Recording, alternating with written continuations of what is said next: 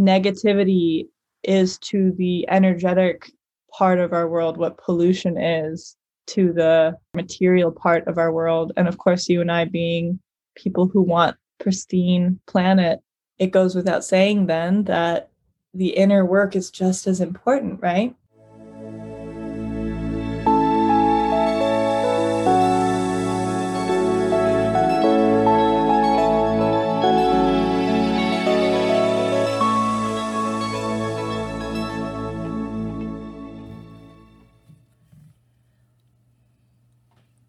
Welcome to one hundred and one Ways to Save the Planet, inspired conversations of hope and optimism about the future.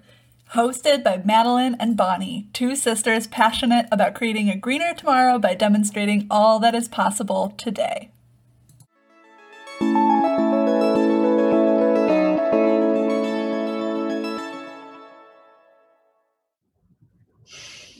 All right, so today we're going to be discussing A New Earth by Eckhart Tolle.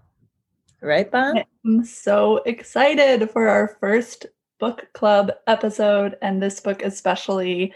I know that we are coming to you the day after a very historic election. We don't know what the outcome of that is, but I think that a lot of the tools and uh, philosophies discussed in this book will be very helpful in navigating just a way forward, no matter uh, what reality we are working with right now. Exactly. Speaking of those tools, let's just dive right into to some of your favorites, Bon. What were some? Sure. Of well, you- I thought we could talk about why this is so relevant right now, and how the tools discussed are sort of a result, I guess, of the timeliness of this. I think that, you know, there's a lot of different ways that this book can help you. It helps you with confronting emotions. It for- helps you with forgiving yourself again and again and again, and allowing for grace when things are difficult. Um, it helps let go of the concept of judgment, of something being good or bad. And I think that given the divisiveness our country has been faced with recently, we need a different way forward. And this can certainly help with that. And then, you know, what we love is as planetary focused and kind of um, environmental advocates wanting to live in harmony with nature is how this book helps us to really recognize the inherent connection that we have not only to each other, but to anything that lives, um, which is so beautiful. It's been really foundational to my faith. So we, our goal is that through us talking about some of these concepts, we're not telling you that this is right or wrong, and, you know, you should believe this. It's all up to you. And of course, we hope that you have read the book or will read the book. But because it helped us, our hope is that us talking about it, perhaps it could help you. Yes, precisely. And I loved what you just said of that inherent connection that we all share as beings on this planet, because the the book really drills down about being, beingness, and not necessarily how to be, but that we are being just as much as we are doers, we are beers, and, and that that is what has been found to be in an imbalance in our current day society, is that the focus is so heavily laid upon the doing in our life and not in the being.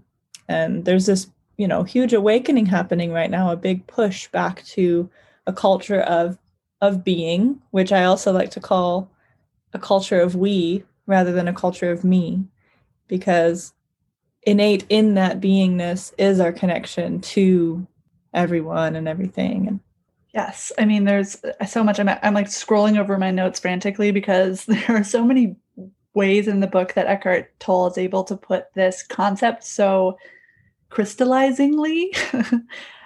So I think my big comment here is that a, a realization, and I don't even want to see a realization because it's a, sort of an inner knowing that I felt for a long time that came to the surface while I was reading, is how love requires connection and fear requires separateness. in order to be afraid, you have to totally disregard the fact that you are connected to a person or a creature or a circumstance, and therefore you cannot act with it because you are separate from it. And that is why fear is the opposite of love, mm. because it's disconnection versus connection. And then to be in love is to recognize that you are connected to that person, that situation, or that life form, whatever form it is taking. I think that that beingness is this concept that's really hard to wrap your brain around it because it's not meant to be thought about. Mm.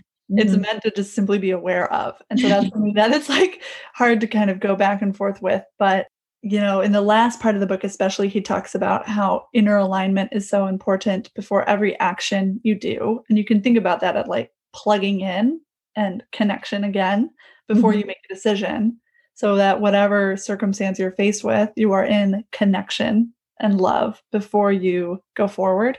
Mm-hmm. Um, There's a quote says, when the basis for your actions is inner alignment with the present moment, your actions become empowered by the intelligence of life itself.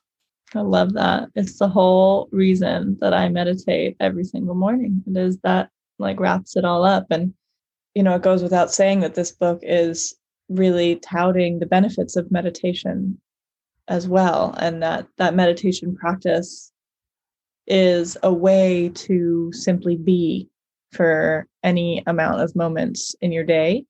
Um, and a formal practice of sitting, you know, s- still and witnessing the moment and your breath and all of that is transferable. Then the consciousness that you're building within that, they, it stacks up, and then it becomes this thing, this, this way that you can be, this thing you can stand upon in the moving moments of your life, which can, if you don't have that built up, the movement of the life can sweep you up into it, and you become so identified and immersed in form, in what that person said, in what, you know, you're just in the thoughts, you're in the forms. And there's this, when you identify with form, you you take the world personally.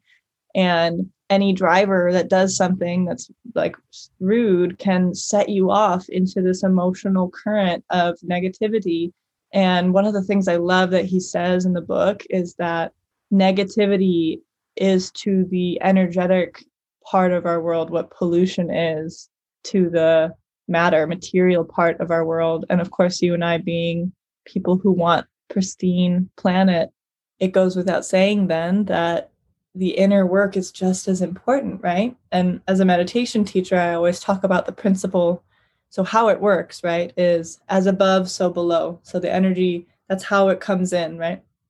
Whatever above might be higher consciousness, higher divinity, however you want to express it, God, you can use lots of different words, the universe. Um, but as above, so below. So it comes from that aboveness to below, to the form world, and then as within, so without. So it goes in that order. Goes from within to without. So if we have all this pollution in negativity uh, inside of ourselves, if we're, you know, ruminating on what that driver did to me, or what my husband said to me, or what my, you know, this person might do in the future, you know, all of these ways that we can kind of pollute our inner environment with identification with form is the way Eckhart Tolle puts it. But then I love playing with this concept because, okay, so then it makes us responsible to the pollution because I don't know about you, Bon, but I have negative thoughts still. I have negativity still in my life. Right now, I'm feeling pretty good. So like there's not much inner pollution,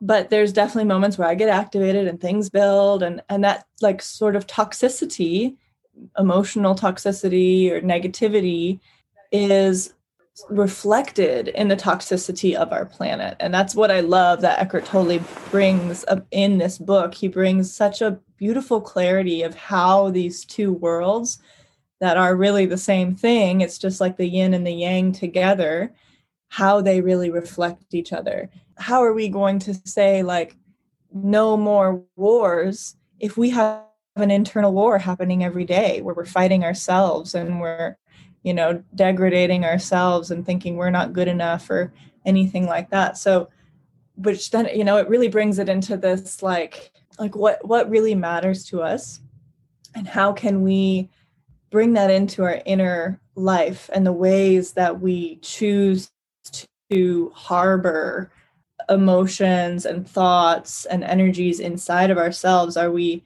harboring pollution, or are we harboring life affirming, love affirming, connection affirming positions within ourselves? One thing I want to just say here for anyone who might be thinking, oh gosh, I think negative thoughts all the time. Oh, I'm so polluted. Oh gosh. Like, and then it's so hard to stop even when you try to, you know, have those reactive thoughts or those resentments or those judgments or whatever the negativity that continues to arise. Remember that every moment that you recognize that you're having that thought, that's it. That's all it is. It's just that recognition. I'm having this thought. That opens up all these different options for dealing with a situation, or or even to retell a story that's maybe creating those thoughts. And that's what they call the, the creativity and the intelligence of life, right? Is all of those other options that you have at your disposal in a moment. And um, so it's, you know, be careful not to judge yourself for having negative thoughts, because it's it's part of the beautiful humanity that we have that drives our continued learning. And, you know, in those moments, you can also recognize that you have another option. And um, meditation certainly helps with that. And during meditation, we can do the same thing, right? We can be meditating and think like, oh, and then suddenly like, oh gosh, I have that deadline. Oh my gosh, did I email that person back? Oh no, like they, their response to me was sort of short. Are they mad at me? And like, blah, blah, and then suddenly you're back into consciousness, and that moment, again, that's it. That is meditation, is, is when you recognize it. Even if you have to do it twenty, thirty, forty, fifty times in five minutes when you're meditating, you're slowly getting better with each recognition. So I just want to say that because I know people can be hard on themselves. I love that. And and you can even spend the whole five, ten minutes of your meditation thinking, as long as you realize at the end, like, wow, I was thinking that whole time. Exactly. That's still awareness. You know what I mean? And I love that you're bringing this up, Bonnie, because it's so relatable. And the thing about energy, it can change like that. We are very used to and and in relationship to the physical world and material world, and things take longer in the material world because it's denser, which is why we can see it and feel it and taste it and touch it, because it's more dense. And so it's more con- condensed. But energy, you know, thoughts are more like energy because they're that elusive. You can't really see or hear or taste or touch it, but you experience, you have an experience of it, right?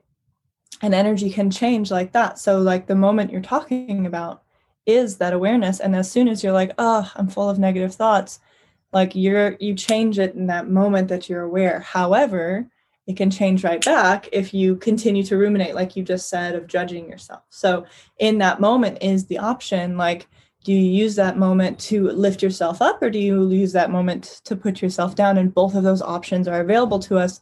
Now, which one happens most often will be the most practiced reaction. And so if, but that's why we meditate is to, it's, that's why we call it a yoga practice, because it's about practicing, choosing the high of us, choosing the lifted of us. And this book is talking about, I just want to go back to the very beginning of the book and how he talks about flowers. I love this mm, analogy. I loved that so much. Uh, so yeah, in the very beginning of the book, he mentions how there was a time on our planet where there really weren't flowers. The conditions were too harsh for something as delicate and beautiful and sort of fleeting as a flower to even exist. And then the conditions started to level out in a way that like the first flower came to be, but that it wasn't like there was fields of flowers all of a sudden, there was just one. And then, you know, maybe a hundred years later, there was another one, you know, and then the conditions continued to harmonize. And all of a sudden there was this mass awakening, you could say, of the flower consciousness on the planet to be like fields of wildflowers and meadows and everywhere, you know, and then fruits came to be and all of this. And so then he likens this to human consciousness and to the birth of a new consciousness inside of us as humans. That is the push that we're in right now. And you can feel the like contractions in the world these days that are the midwifing of this new consciousness. And I love that he talks about how, you know, thousands of years ago, there was the conditions were starting to ripen and there was these teachers like Jesus and Buddha and Lao Tzu and these highly elevated, evolved conscious beings that were like flowers just popping up here and there every couple hundred thousands of years. But that now the conditions are ripening for a mass conscious awakening.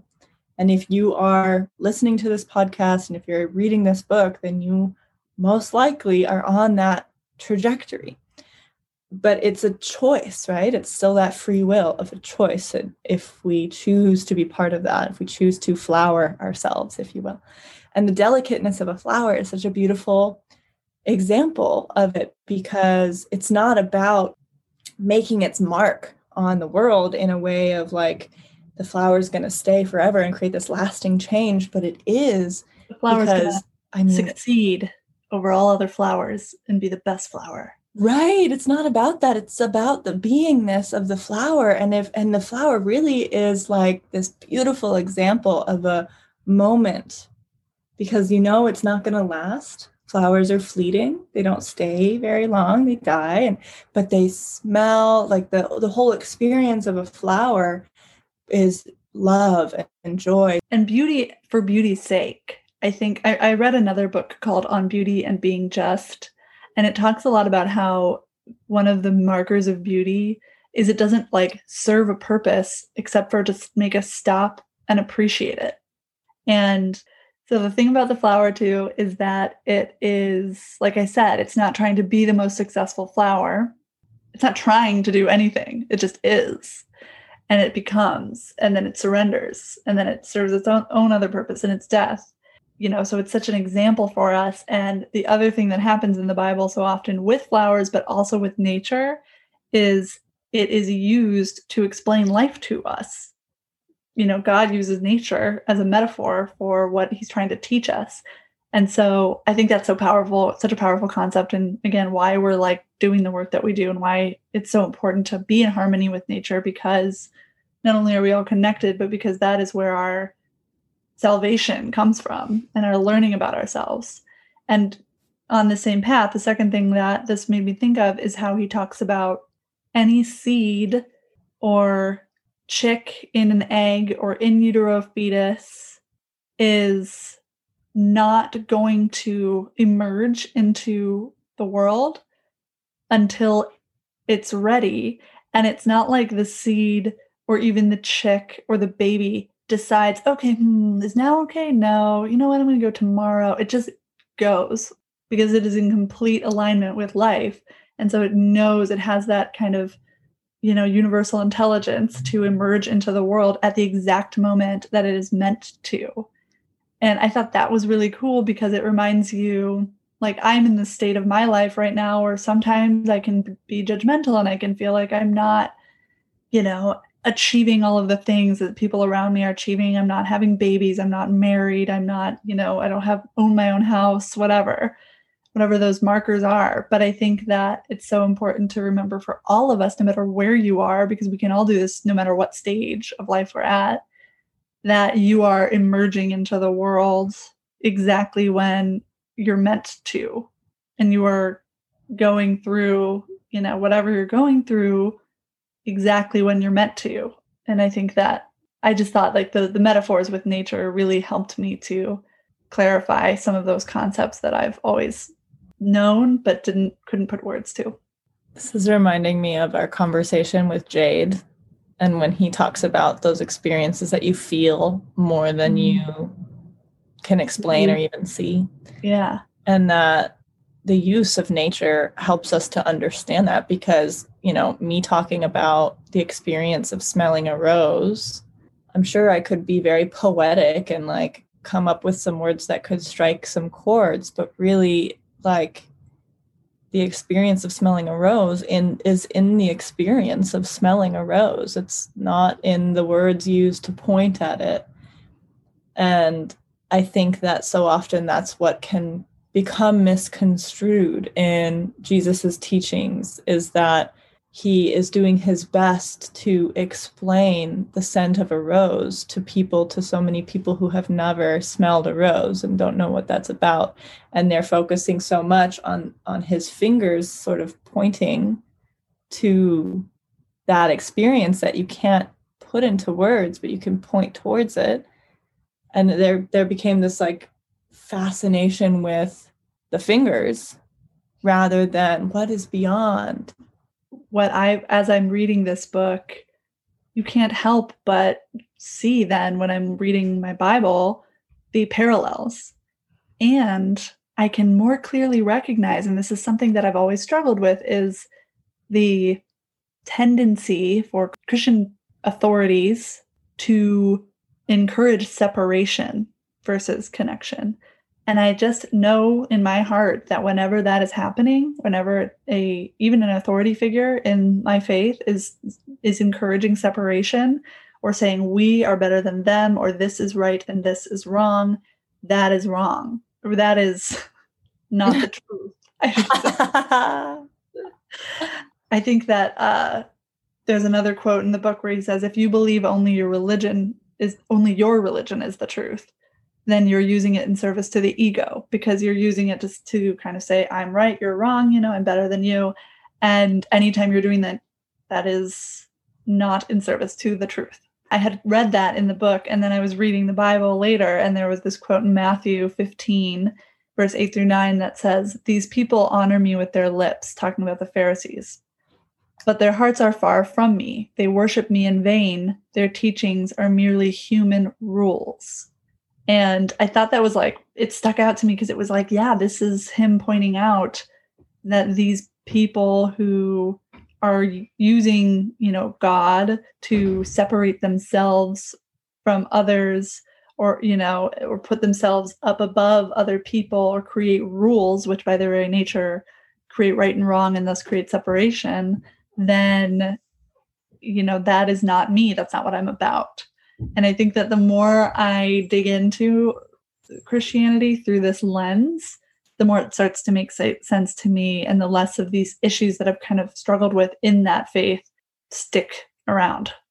I wanted to get into the part where he talks about parenting, because I think that that's very valuable for whoever you are in the world, because even if you don't have children, we're all still parenting ourselves, our own inner child, you know, and you probably still have some influence on some children in your life, whether it's a moment or, you know, nieces and nephews or something like that. And he talks about relationship. I mean, a lot of this can apply to any relationship with a, with a child or with another. I mean, he talks about not over-identifying with your role as a mother or father, which can happen very often, but that can equally apply to not overly identifying with your role as a wife or a daughter or whatever it might be, because the essence of who you are isn't that role. Right. And not to mention, you know, we all have parents. So even if they're not around anymore, we've all come from someone. Right. So what I love about that section is that he really kind of puts it all, all like all the eggs back in your basket. It's how it felt to me, where it's not this idea of like this arm wrestle of trying to get, like, say I'm a child who struggles with a parent's expectations of what I need to do.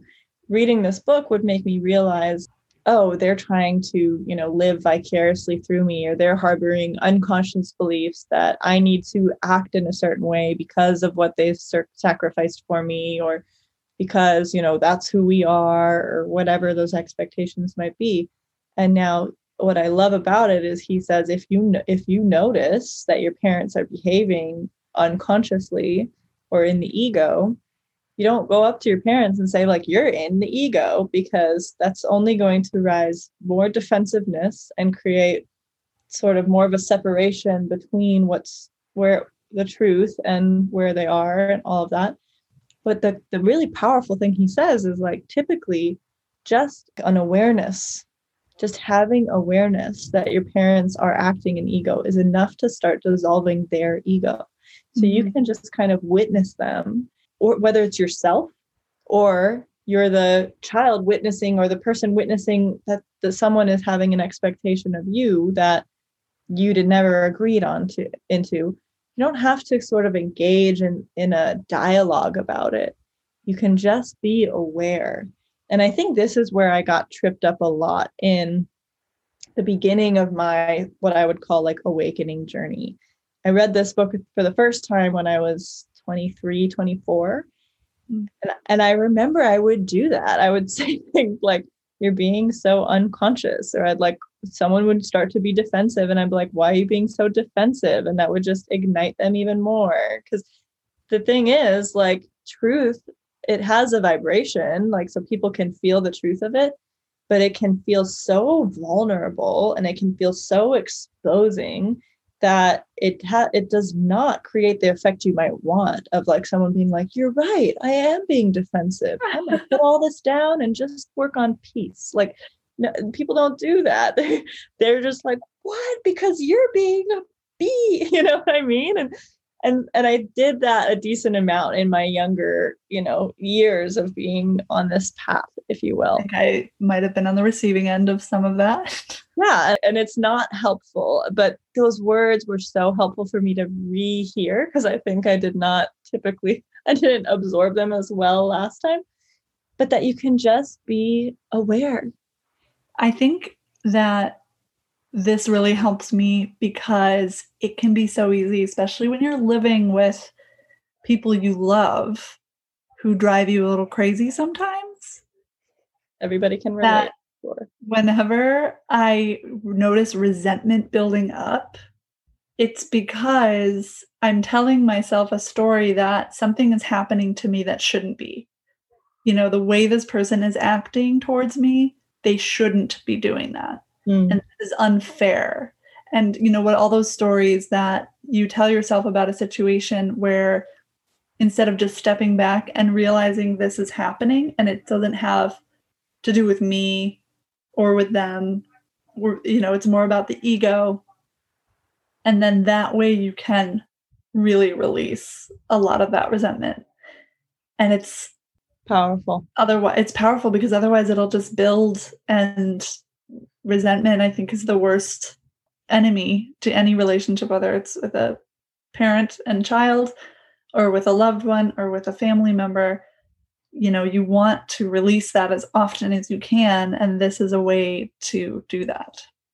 It just builds that negativity, that toxicity, you know, emotional toxicity.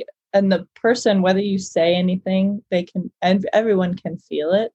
If you're resenting someone, then they're going to just continue to harden probably in that position or create like defensive mechanisms against it. And there's such a compassion that comes from just being aware that, oh, this person is having an unconscious moment and that's all it is. And haven't I had unconscious moments before? And wouldn't it have been nice to just be witnessed as I am, without needing to change, without being told I'm wrong, without, you know, wouldn't it have been nice to just be in whatever state I'm in and be witnessed truth in truth and in love? That isn't to say that if you, if there's a toxic relationship that you should just stay and watch. Like, you can be witness it and back away, you know, and remove yourself from the situation. But for most relationships that aren't in that harmful zone, you know, you can just witness. And I and I got to tell you, Bon, like during this political upheaval of our country right now, I've been really practicing this, not only in my personal relationship with my fiance.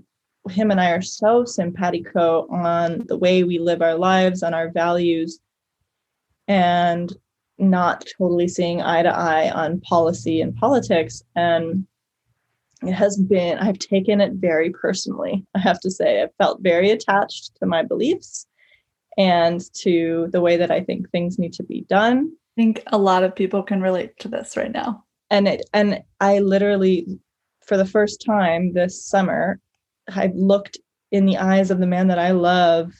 And it was so uncomfortable and it was so hard to feel that. And it felt so permanent, like there's no way I can ever get over this kind of a thing. And and it's so not helpful, right? Because it's like that split, that divide, that pushing away. All of a sudden he felt like we were right next to each other, but he felt like he was worlds away from me. I couldn't reach him. There was no like understanding happening on either sides. And it was just heated and tension building. And I've been putting this into practice within that space of, you know, just letting him speak, asking questions and letting him talk. And a lot of it I won't agree with. And a lot of it will be pff, sparking little sparks inside of me of like, that's wrong, or this is the truth, or this is, you know, and I'm just like, you know, breathing that in and out and still listening and being curious to his side. And it's been such a practice and so helpful in our relationship. And and not only in the personal relationship, but when I'm screening and scanning on social media, his family is on one side, my family and friends are mainly on the other side, if you will. And so I'm seeing a very even distribution of thought. And there's just like this practice that I'm attempting, which is not always easy, but there's this practice that I've been bringing in of like conscious awareness in that space, you know, because it's a lot of unconsciousness in there. Just resharing words that aren't even true or whatever is happening. And it's all like emotional reactivity. But if if we can just practice like consciously engaging in social media too, and doing it from a place of like, not that person is wrong or bad or being defensive or judging them, but just witnessing them in their moment that they're in right now. Knowing like, haven't I had a moment like that too? Exactly. And I think compassion is it. It is what it is all about right now. And it starts with being willing to be uncomfortable and witnessing when you're uncomfortable. You know, that's when we have that tendency to want to get swept up in some story, you know, that'll justify or make us more comfortable instead of just seeing it for what it is, or seeing someone else be uncomfortable, which can also cause us to react and sometimes want to mollify or just have some sort of tension. And so I think that sitting in discomfort, witnessing it, is is a really great starting point for having compassion for people, because it keeps you from reacting when you disagree with somebody's point of view. So I hope that we can all remember that. And I just want to mention, you know, I, I talked about reading this book and then reading the Bible. One thing I also did was read this book and watch for my birthday the entire um, Lord of the Rings extended edition over the course of a week. And oh gosh, there's so much beautiful, probably biblical allegory when Tolkien wrote this, but really because it's based in this universal truth, it applies so much to what was in this book. And so I want to bring up a few moments. Number one is this moment after Frodo leaves the cave, and I can't remember the spider's name, but the giant spider that tried to kill him. He, and what's his name? Sméagol was the one who lured him in there and tried to let the spider kill him so he could take the ring back. And so he gets out of this cave and he gets away from the, the spider. And then here comes Sméagol or Gollum to take the ring, jumps out of nowhere and is attacking him. And then Frodo gets the better of him and he's like choking him. And he has, you know, he's like about to kill him. And then Sméagol's like, it wasn't me, it was the precious, you know, the precious made me do it. Please don't kill Sméagol. And in that moment, Frodo has compassion, because what he sees is he's like, this guy is just having an unconscious moment and hasn't the ring, which I think is kind of this like metaphor for unconsciousness, or that human tendency to identify with a thing, you know, the form. Haven't I had that same problem with this ring? I mean, at this point, he's been carrying it for so long. He's had his moments of temptation and all, all this. And he he he sees it, which is one of the powerful reasons that he's able to carry be it. The one that can get rid of it, is because he can witness when that's happening to him. And so, but it also allows him to have compassion for this other soul who, you know, has had plenty of unconscious moments, obviously. Right. Um, so one thing that I love about the Sméagol aspect of the Lord of the Rings trilogy is that he plays such an important role. He's like, he's the ring keeper in hiding and in, you know, this place where no one maybe would have ever found it, because he kept it so safe and so hidden. Mm. And he kind of sacrificed himself in order to do that. And the only re- reason he's able to hold it is because he splits himself in two. He becomes two entities entirely, one who loves and will do anything for the ring and one who's still himself. And he's only able to do these like grotesque acts because of that split. And then, you know, how important his role actually is and like what a sacrifice he really made. And can't that be applied to anyone who you might look at and say they're wrong, they're bad, or they're unconscious, or they're doing this thing, what you're not giving credit to? Because what they say at the beginning of the story is then something happened that the ring did not intend. And to me, that's, well, the ring had its own intentions, which is the doing. Yeah. And the greater intelligence of life had its other intentions and what it wanted for the world, that kept it, you know, that used Sméagol as sort of the vehicle to to play that out. And so that can, yeah, that can be a metaphor that can help you have compassion for people who you might judge, people who might have power, who might be doing things that you don't agree with. Maybe in the White House. I always challenge myself with this. How can I have compassion for this person? But you can, because you can recognize that there is a larger intelligence and you can have faith in that intelligence that is working through them for the greatest possible good, which I do. The other thing is how um, you were talking about something earlier that made me think of this. And it was something about parenting, um, but basically how the unconsciousness wants darkness and the awareness is like the flashlight. And there's another beautiful scene, one of my favorites in Lord of the Rings, when Gandalf rides out to Faramir, and Gandalf has his staff, and the the uh, the crazy dragons and the evil dead kings are attacking the horses from above, and Gandalf takes his staff and lights really powerful flashlight, if you will, yeah. But it is impenetrable by the forces of darkness. They can't get through it, so they back away. And so he uses that light to drive them away. And we so see this metaphor in so many stories of, you know, as soon as you turn on the light, that's when the boogeyman goes away. And so it's like to remember that, that just with the light is how we chase away that that unconsciousness that can otherwise overwhelm us. It's such a movies. Bonnie, I've been actually going through it too in a different way, because I remember you and Grace always loved that that trilogy and the books and everything, and watching it for me always made me white knuckled and like full of anxiety, because it's just so intense all the time. Like there's always a huge thing of orcs coming at them, or like these impossible seeming things that they have to get through with just like, you know, a couple people sheltering this ring. Anyway, so I've been going through it. I'm still in the first movie, but I've been watching just as much as I can at once while still really staying relaxed and aware and attentive in my body. So I'm like very attentive to my breath and relaxing my belly and finding like the moment and like watching it from inside myself rather than like getting so wrapped up in it, which is another thing Eckhart Tolle talks about is television.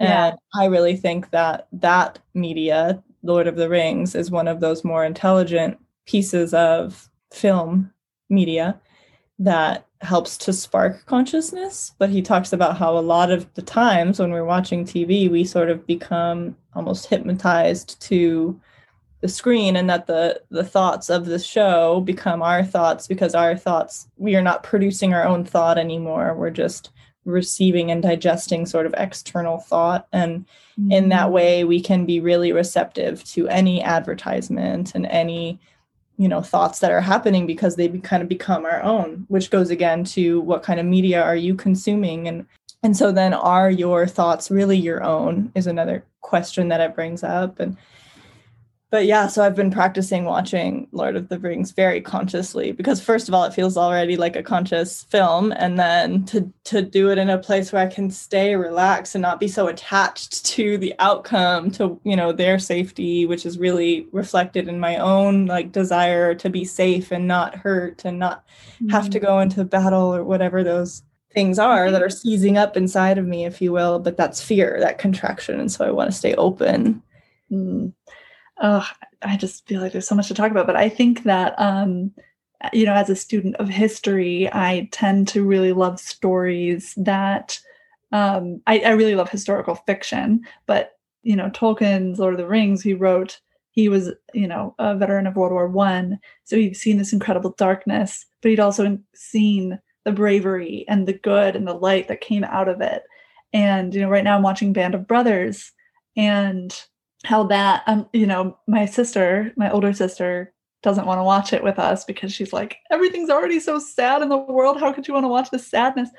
But to me, it's an example of how resilient and incredible the human spirit can be, and how even when things seem so dark, there is so much hope for humanity and so much that we've achieved in those moments. And so that's actually something I really love. So this is what you said about our older sister worried about, you know, how can you watch that when so much is already so destructive.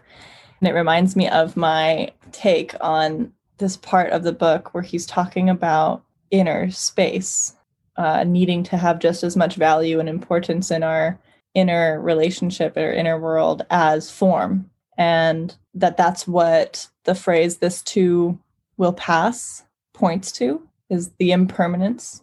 And the the only thing that can recognize impermanence inside of ourselves is the eternal. So as soon as we recognize impermanence, we become more identified with the eternal aspect of ourselves, which is why "this too shall pass" is such a beautiful phrase. It reminds me of this quote where he says, "When the dimension of space is lost, or rather not known, the things of the world assume an absolute importance, a seriousness and heaviness that in truth they do not have. When the world is not viewed from the perspective of the formless, it becomes a threatening place, and ultimately a place of despair. The Old Testament prophet must have felt this when he wrote, 'All things are full of weariness. A man cannot utter it.'" Speaking of that, I think this is something the book helped me with too, is as part of our work in saving the planet, we have to recognize the problems that are, you know, causing pollution, causing animals to die. And I, I spend a lot of time, when I can feel separation and unconsciousness and feel resentment, is when people aren't willing to open their heart to that pain. But I had this realization that it's not because humans are insensitive. It's because we're so sensitive that as soon as we open our hearts to, you know, elephants dying, ice melting, people suffering, it hurts us. We feel that viscerally. And that's hard. So that closing down is a defense. And can't you have compassion for that? Of course you can, because we know how hard it is. And yet I also recognize that when you open your heart to that pain and you let yourself just sit in that discomfort and feel it fully, then you grow so much stronger. And then you can take on even more. Your heart can hold it.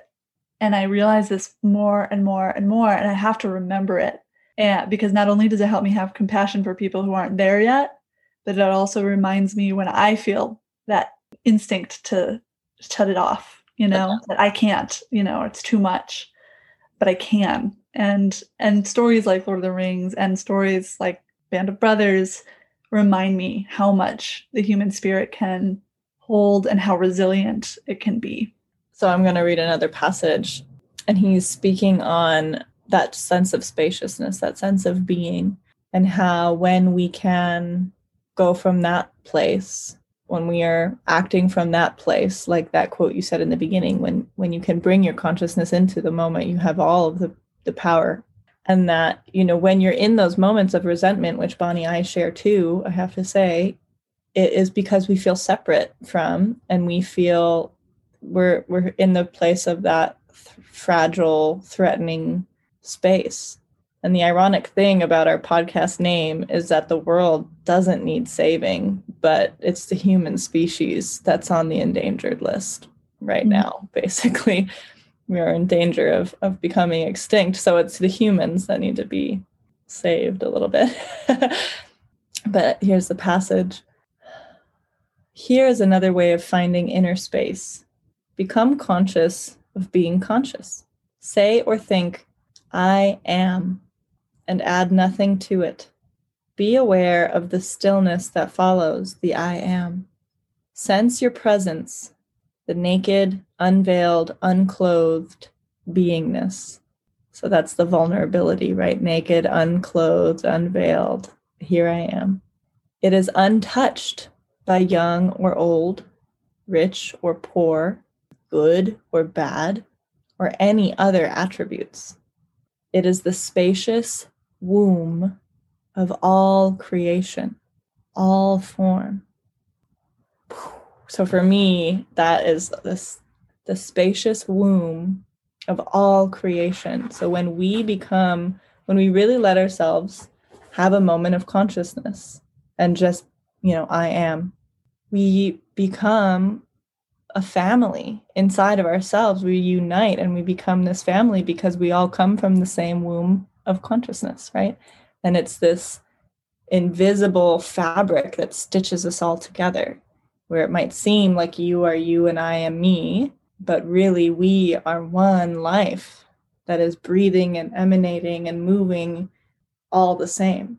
We're being knitted together. Like what happens in a womb, right, is the baby gets knit together, one body that has its arms, which are going to do this in the world, and its head is going to do this in the world, its feet and its heart and its stomach. They're all going to have their role to play, and they're being programmed for that role in the womb.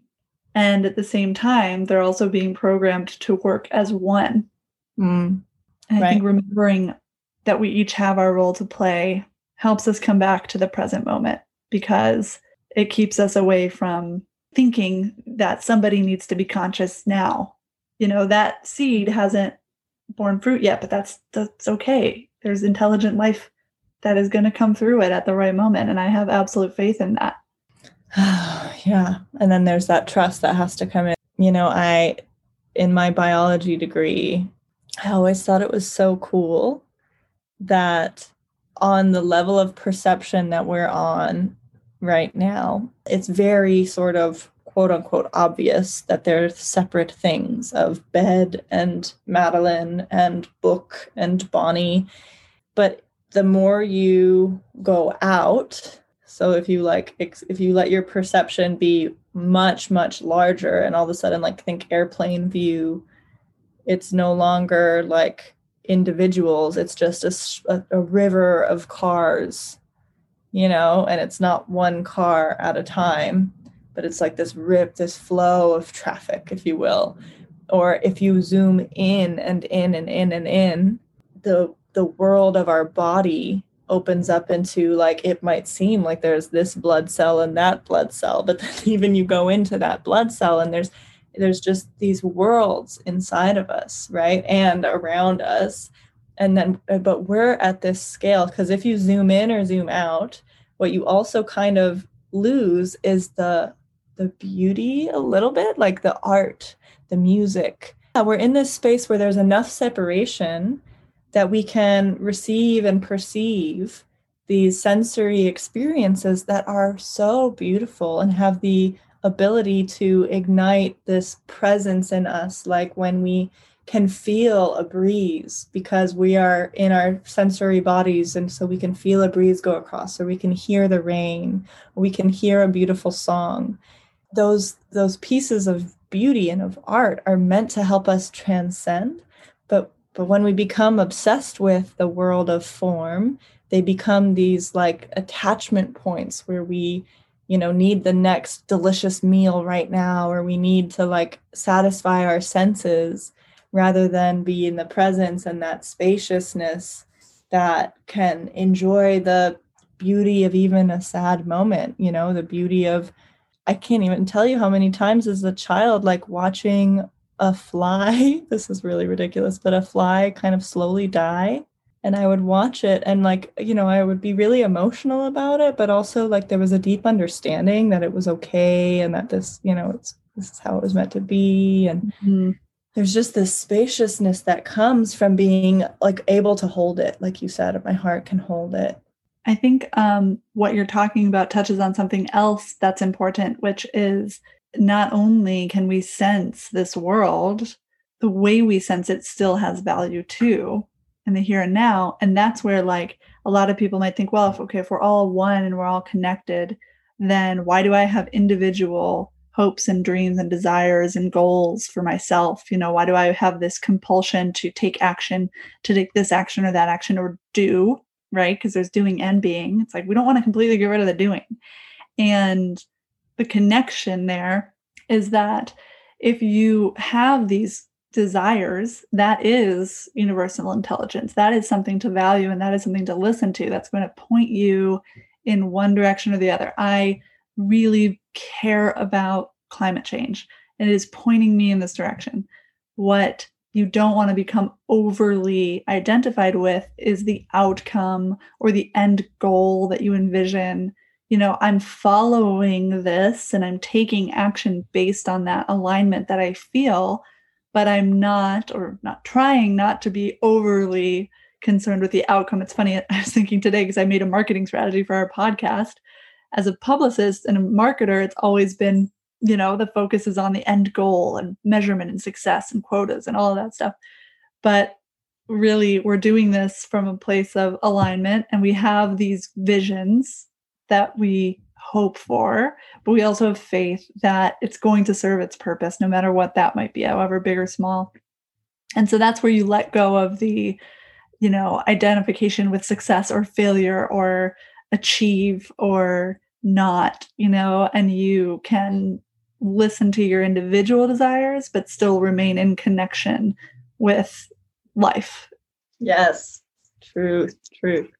I loved what you were saying about desires and how our heart speaks to us about what we are meant to be doing in this life, right? Just like when you were saying the the baby being put together in the womb, the arm is going to do this in the world and the legs will do this. And I think that, um, like he says, the untouched part of ourselves, the untouched by young or old, rich or poor, that's the anahata chakra in yoga. In Sanskrit, it's all called anahata, which means unstruck. So, and that's why we say my heart can hold it all is one of the mantras I say, because it, it can't be hurt. That part of us can't be hurt or touched, struck by the world of form. And that that's where those desires come from. They're birthed out of that spaciousness, right? And this is a tricky thing, because you have a vision and you want to see it through. Now, when that can dislodge is if we sort of write down a vision, and we have a vision and we stay attached to that. It's sort of boxed in, and the moment has moved forward. Consciousness expands. It's continuously expanding. The universe is continuously expanding. It's something science has proven. And so as consciousness expands, your vision should be kind of expanding and morphing and changing along with it. And so to let things fall away that aren't necessary anymore, because maybe at the time there, you know, we needed a human to bring this into the world, but then maybe it needs to change. And so there's this holding of our vision in a way that allows it to continue to change, which brings it back to faith to me. And that the issues that I've found in doctrine, in religion, are that they were formed so long ago, and, and in some cases are taught very rigidly and need to be allowed to expand and to change and to morph and to be present. And the way that we can do that is being sensitive to ourselves, like in a, our now moment. Our now moment is our position of power. You know, rather than like, you get an email, there's a request for something, it doesn't align with your original vision, but you're feeling a yes for it. You know what I mean? Like you, you're feeling excited about it, but it doesn't really fit into this original vision. So which one do you go with, right? So you always want to listen now, now, now to what the alignment is, to what. And so meditation is a way, the best way that I know, to become sensitive to that yes inside of ourselves, or the no, or the not right now, mm. all of those different variances, because that is something that will serve you your whole life to get to where you truly want to go, but you don't even know what it looks like because it's always changing. You know what I mean? I think to bring it full circle, I'm so glad you bring this, brought this up, Mads. You know, you were talking about as above, so below, as within, so without, that the pollution aspect. And when people, humans, overly identify with one, one definition of success or achievement, then something happens where the, you've probably heard the phrase, the ends justify the means. So people want to get to that picture and they don't leave space for other ways.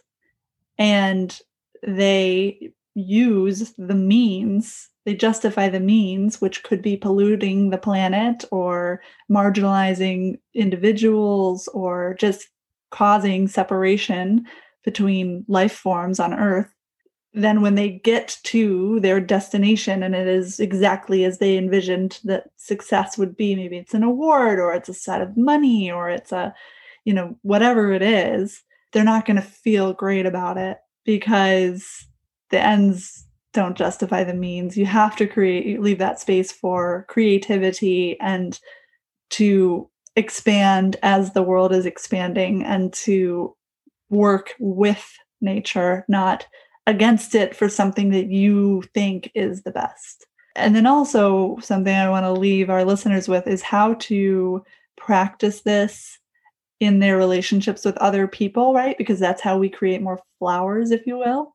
And one way to do this, you know, it talks about parenting, for instance, if a child is having an unconscious moment, maybe throwing a tantrum, that in the moment you, you're probably not the best time to say you're having an unconscious moment. It's not going to be received. But when that moment passes, if you say to them, what was that? That happened yesterday when you were screaming. What did it feel like? If, you know, if you could see it, what would it look like? If it had a name, what would it, its name be? Do you think it'll come back? Where did it go?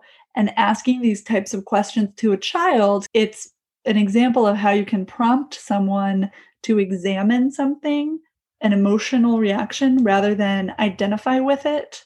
So they're basically separating themselves from that reaction. They're not identif- they're not overly identified with it. So you had this happen in your own parenting with C J the other day. I'd love if you could tell that story. Yeah, I would love to. Before I do, just one comment on the last thing you said about the success, being attached to success. So I think that people do feel good when they get the award, when they achieve what they meant to, they do feel good, but it's not lasting. So it's not lasting joy. And that's, that's the world of form, right? It brings a, a fleeting joy because everything is impermanent. So they get the award, but then two days later, their boss is mad at them or they have a new demand and they're on to the next thing, you know? And so then it just keeps getting like pushed down, pushed down. So yeah. And then, um, yeah, this moment with Clara, she, I have to say, she's very conscious for a little lady. She is. And it's funny you bring this up because when I first read this book, I was working very closely with my mentor who trained me in yoga. I lived and worked in, I didn't live, but I worked in their home office with, and I helped with their daughter, who was three at the time.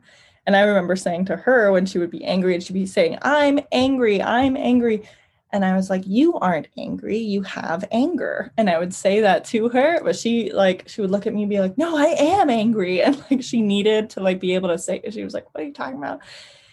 So that also didn't totally work, but she was also younger. So Clara is seven and she came to me and she was, I was like, what's going on, honey? She was like, I just keep going from happiness to anger and then happiness, but then anger again and happiness and anger. She was like, it just keeps switching back and forth.